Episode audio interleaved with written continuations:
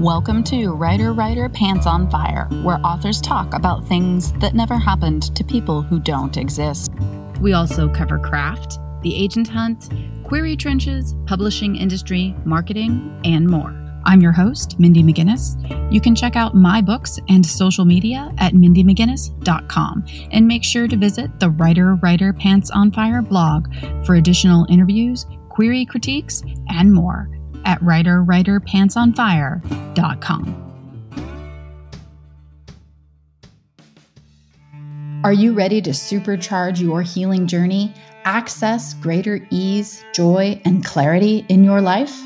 Lindsey Kluin is here for you. Lindsey's truest passion has been supporting sensitive souls like writers with her intuitive readings, healing, and classes for over a decade. Lindsey amplifies what supports your best and highest intentions while gently clearing away what no longer supports or aligns with you. Each session is unique and is catered to your soul's path, as well as your unique questions, curiosities, needs, and dreams. Her clients have experienced profound healing and evolution on all layers of their experience physically, mentally, emotionally, and spiritually. This often translates into huge leaps in their lives, from their sense of self to their relationships and careers. Her website includes testimonials like this one. I feel like parts of me and my past have been healed. I am more clear headed, lighter, and connected. Learn more, book your session, or register for her classes at www.lindseykluin.com. That's L I N D S E Y K L U I N.com. Raging rivers, hungry bears, drastic avalanches, roaring seas. No matter how prepared you are, a walk in the woods can go from innocent to disastrous in the blink of an eye. When pushed to their breaking point, humans are capable of astonishing things, things they would have never thought possible. Listen to In the Wild podcast as they explore the most heroic, terrifying, and phenomenal stories of real people who survived the unsurvivable. Learn what went wrong, what went right, and how you can make it out alive if the worst case ever happens to you in the wild. Listen to In the Wild podcast on Apple Podcasts or wherever you get your podcasts.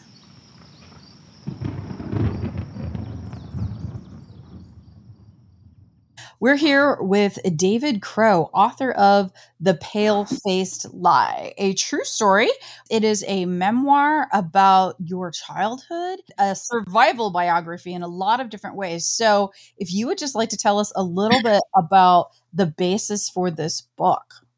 I didn't tell anyone my story until I was in my early 50s because I was so ashamed and felt like I couldn't tell anybody if childhood is a city you can never leave, if it was hard enough for you, it'll break you. And I found that the people that are supposed to love me, I couldn't trust, betrayed that love to, to be very hurtful to me and my siblings. Found out that at a certain point when your childhood's bad enough, you don't like yourself, but you don't know it.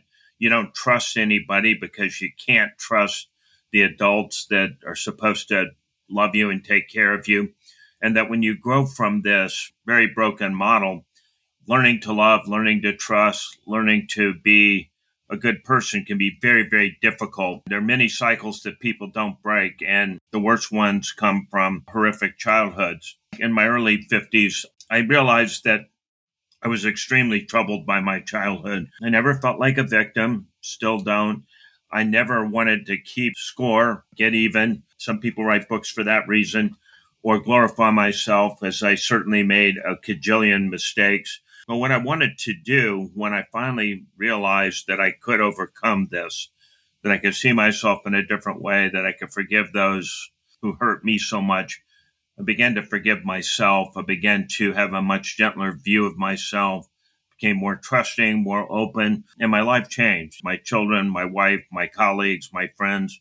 I basically wrote the book for a single reason to tell people you can overcome things that you think you cannot possibly overcome, even if they bothered you for decades, which this did. When you are able to overcome it, when you are able to forgive it, and move past it, there's a whole new world that will open up for you. I didn't find any of the self help books I read helpful. Not that they weren't somewhat helpful. I went to therapy. I found that was only somewhat helpful. What I had to do is go back and confront the worst memories of my life and understand who I was then, that I could do very little about it, that I had decided to feel ashamed, guilty. And I think for a lot of us, that you don't deserve any better and that you can't get any better out of life than was given you. And of course, all of those thoughts are fatal. Letters that upset me are from people that are older who never learned to love, never learned to trust, and their self image was created in their childhood, as mine was. They never broke free of it. And what they have suffered is a life sentence. I'm, I'm here to tell everybody you don't have to have a life sentence because the first part of your life didn't go right. You can be the captain of your own ship, but you have to see yourself as someone different than the person that these very broken people told you that you were. I want to touch on something that hmm. you talked about there because I, even though I had a wonderful childhood, you know, we all have things that we've suffered through. Oh, and absolutely. I didn't go through the worst, and plenty of people who've gone through a lot more than me, but no one gets through life scot free, I don't think. No, I don't think so either. I myself have tried self help books before. My therapist told me one of the reasons why I don't find them useful is because, quite frankly, most of them are not well written. And it's very difficult for me as a writer to look to something for guidance or help or any type of support if I can't get past the writing. I think it's a weird little wrinkle in my life where self help books have never actually been that helpful to me because no, I'm looking at the quality of the writing and I can't there could be some great stuff in there perhaps but I can't get past it. I yeah, I I feel that too. A lot of the self-help books will say things like write your childhood self a letter saying I love you and you're wonderful. For me that wouldn't work. What what I had to do and I kind of compare it to a ball of yarn that's got a million knots. You can't just cut them. You have to unwind them. Mm-hmm. And the unwinding is understanding why you feel so bad about yourself, why you have a hard time forgiving people who did things to you that they never apologized for, probably don't even think they did. My dad never thought he did anything wrong. Even when he killed people, they had it coming, right? You have to go through something that's almost alchemic. You have to see yourself then. You have to see yourself as you want to be. And then you have to kind of forge a path on how you get from where you were to where you want to be. But you have to think it through and you have to see what those memories, those messages did to you. So for me to just sit down, I love you, David. You're a wonderful little boy. There was no loving the the little boy David when when all this happened.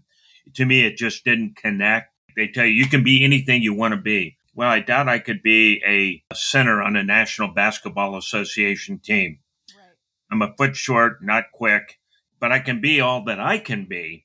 So I think there's a lot of things going on. And Mindy, I see your communication skills. I think taking the self help part to a new level, make people feel what you're trying to say, but then make them take ownership of the pieces that they need to do to get where they need to go. I myself hit a brick wall pretty hard. Um, I can find them trite I also agree with the you can do anything you want. I have always said, no, I can't be a ballerina. Right. My physical body is not made for that. Right. No, I can't do anything that I want. So I always find it to be useful to be practical.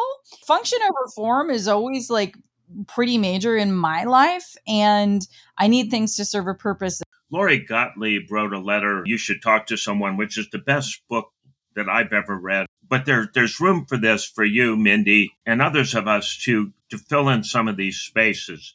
People go from, I'll never be a National Basketball Association center to I can't do anything. Now, you can do a ton. Everybody has a capacity to be far more than they are, but they're going to have to work real hard You're going to hit brick walls, as you said. Tell me you haven't hit a brick wall, and I'll tell you you haven't had much growth.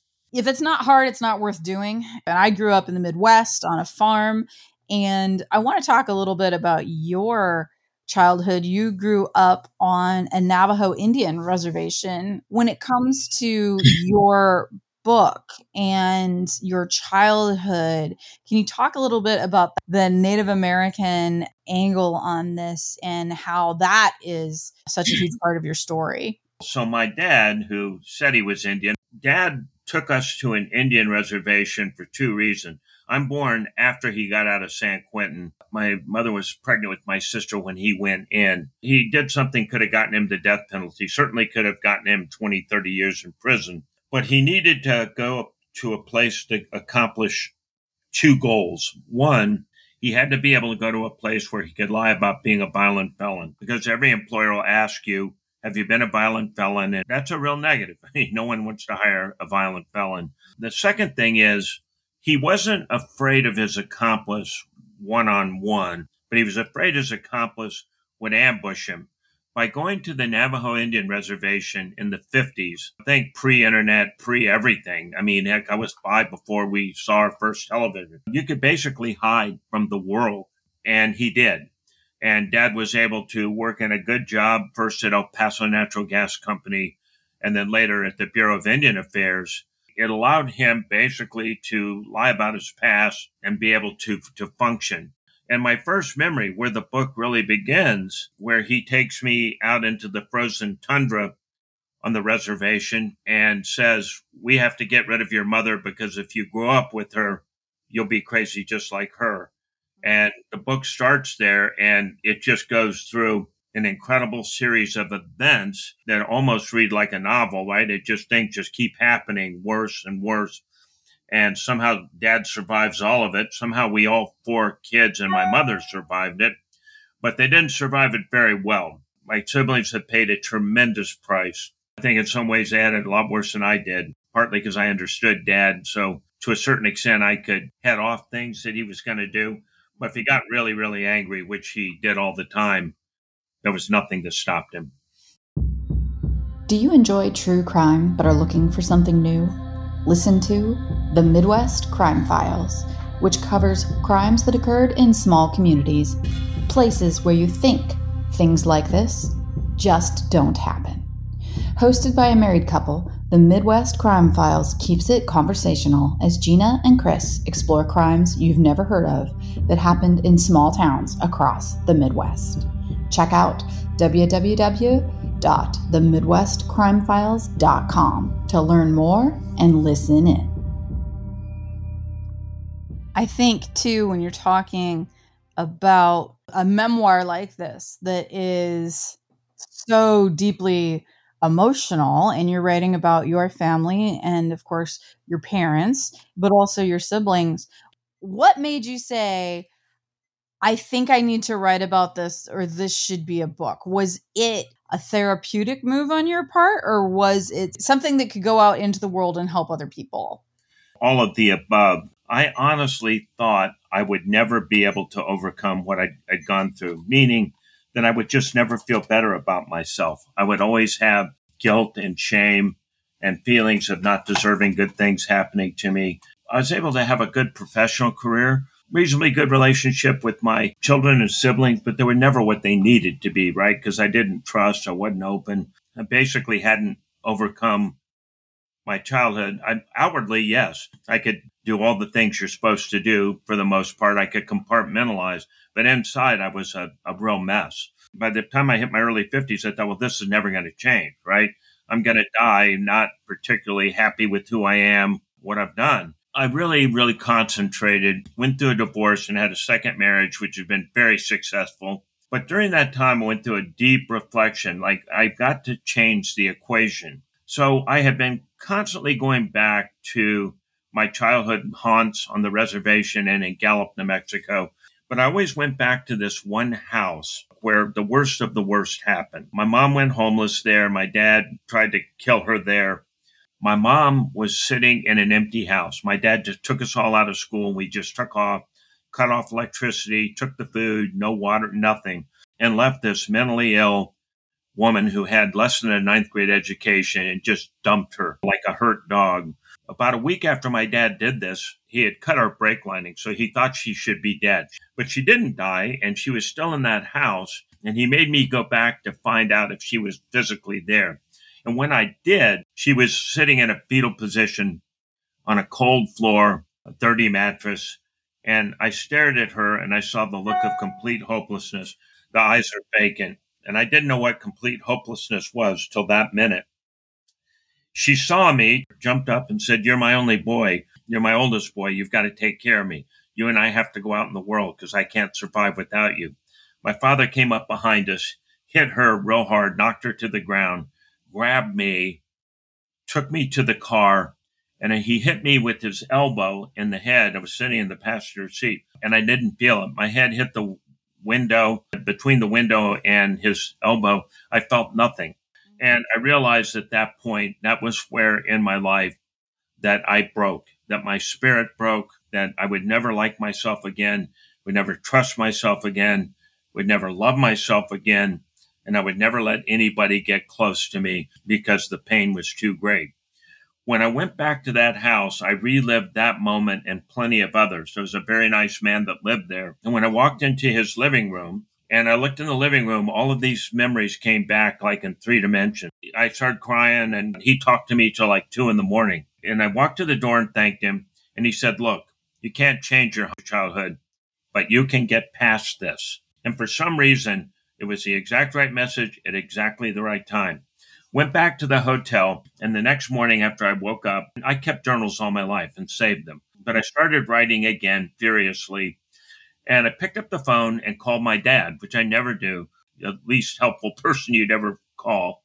Mm-hmm. And I said, Did you ever feel bad about what you did to us? And he started cursing me out, using every filthy word you can, calling me a coward, not much of a man, a guy who would never amount to anything. And he said, and by the way, you haven't. Don't revise history to make yourself feel better. I didn't do anything wrong. I was done with him. I could forgive him. I could let it go. He could never change. There's things you can change, things you can't.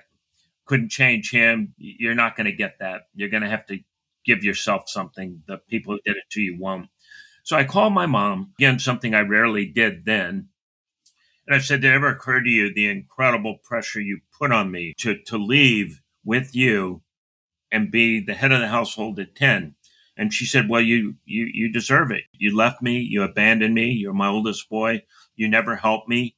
You're not here right where I am now. You have a lot to account for. I'm sorry you feel bad. You should. And when I put the phone down, I realized, my God, I'm trying to be as mean as my dad and beyond belief savior for my mom and then defining myself for my failure to do both things. And i gradually from that moment on i started seeing myself differently. I started being more forgiving to myself realized over about a period of a year i need to write this down. Something had happened inside of me that changed my life and it was something i'd wanted all my life already accomplished the uh, catharsis. This was an after the fact, but I felt very committed to writing it to let other people know, hey, you can do things, you can get past things that you're absolutely convinced are impossible. It's not going to be easy. You're going to have to work incredibly hard. If you read my book, I made so many mistakes. It did so many dumb things, did so much wrong, but I just never quit. And when this moment happened in that house with this man, I had put in a ton of work. Maybe it hadn't accomplished its goal, but it was working in my subconscious. Once I was able to be honest and say, This happened, I did this, and I'm sorry about it, but I don't have to be defined by it. And from that time on, life has gotten quite a bit better for me. So the book then was something that came out of the experience of already having changed. Well, yes. What had happened in that house and the conversation with both parents was the final catalyst. And then no one really knew. When I wrote the book, the first thing that surprised me is all my college friends and clients that had known me for a very long time said we always knew something was wrong. Why couldn't you tell anybody? Why didn't you say something? And the answer is, and anybody who's been through anything remotely like I have, you can't tell people. I mean, you're you're a young person. You're in college and you're your early twenties, and people tell you, "Well, how's your family?" Oh, my dad kills people. He beat my mother to what he thought was her death. How was your life? I didn't want people feeling sorry for me. I certainly didn't want people judging me. I just thought uh, I'm different than everybody else in the world. They're good people. I'm bad people. You're not bad people because you went through bad things, and you're not bad people because you did some dumb and bad things while you went through that. The end goal is to get better, stronger, play it forward, go back and fix as much as you can. But before you want the world to change, change yourself. And once I really understood that and made those changes, life got much better. It didn't get perfect. It's not perfect now and it won't be, but my God, it's very, very good. I still wake up with the occasional nightmare and stuff like that. But by and large, I don't feel like the guy that went through the book anymore. That guy's gone. The real reward is in being able to feel that way. But the book itself has done so well. Um, you've won many, many awards. The Next Generation Indie Award for Best Memoir, um, an International Book Award for Best True Crime. You've done very well. And uh, looking at your reviews on Amazon. Like you have over 11,000 reviews and your overall rating is like four and a half stars. So there has to be just an incredible feeling, not only, of course, the personal reward of having turned your entire self concept around, but also just to be able then to find this outlet and have the outlet itself be so incredibly successful. Well, I've been very fortunate. It hit crossed over 200,000 in sales, printed in Russian and Lithuanian. I want to thank my publisher who helped me figure this out, my publicist who's very smart. But the other piece is getting out of the way of the story and letting the story tell itself. I wanted people to see what happened and imagine themselves in that spot, asking themselves, what would I have done? But more or less, I, what I wanted them to understand was the journey and how I had gotten through the journey and how it had gotten me to a place that I never dreamt possible in the beginning. So I think the reason the story did well is the story, not me. Just I knew there was a lot that I went through. I thought there was something to say and I thought I knew how to say it. And I got incredibly fortunate and people felt like it was a message they could relate to. My final say on that is I think one thing that really helped it was the honesty. You know, I had advice, well, leave the leave some of the really dark part out that you did and you went through.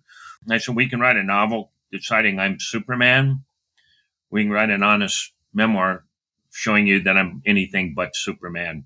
And that the reader who reads this will see themselves as not being Superman either, and imagining the how they might work through some of these things and realizing that an ordinary person can work through extraordinary things if they never give up. And it's a great message for writers too, because there's a lot of rejection and a lot of pain and a lot of your own self worth wrapped up in your work when you're a writer. And you're going to get rejected. I got rejected a lot. You're also going to get bad reviews. You know, you're a horrible person. You belong in prison. You're going to get all that.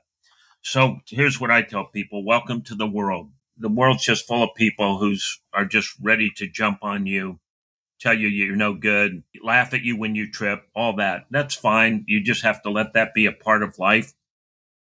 But what you have to do to overcome it is you can't throw a rock at every barking dog and get where you want to go. Every rejection, whether you're writing a book or you're applying for a job or you're trying to get past what I got past, is a chance to do it differently and try again. The real essence of my message is you can try a hundred times, a thousand times and think, oh, I'm giving up. But there could be one little tweak, one little epiphany, a different effort, a different person, a different situation. And all at once, you've crawled through the bottleneck you never thought you'd get through. The people who don't make it quit. And I will say, doubt kills more dreams than failure ever will. That's certainly the truth. And be clear, you can find a thousand doubters on the block you live in. There are very positive people in this world who want the best for you. but you'll find a surprising number of people who are all too glad to see you not make it. And that's too bad because I want to hang out with the people who want to see me succeed. And in my friendship, my children, my family, my friends, I want them all to succeed. And I hope every one of them does better than I did. You find the right kind of positive people and they don't quit, they're going to go far. Even if you don't think they will, you, you just watch, they'll get there. Last thing, why don't you let people know where they can find the book and where they can find you online? Oh, you're wonderful, Mindy, and thank you. So the book can be purchased on Amazon, easiest, just The Pale Face Lie. David Crow, Crow Like the Bird. But you can get everything, including how to get the book in other ways, and all my blogs and stuff about me on davidcrowauthor.com.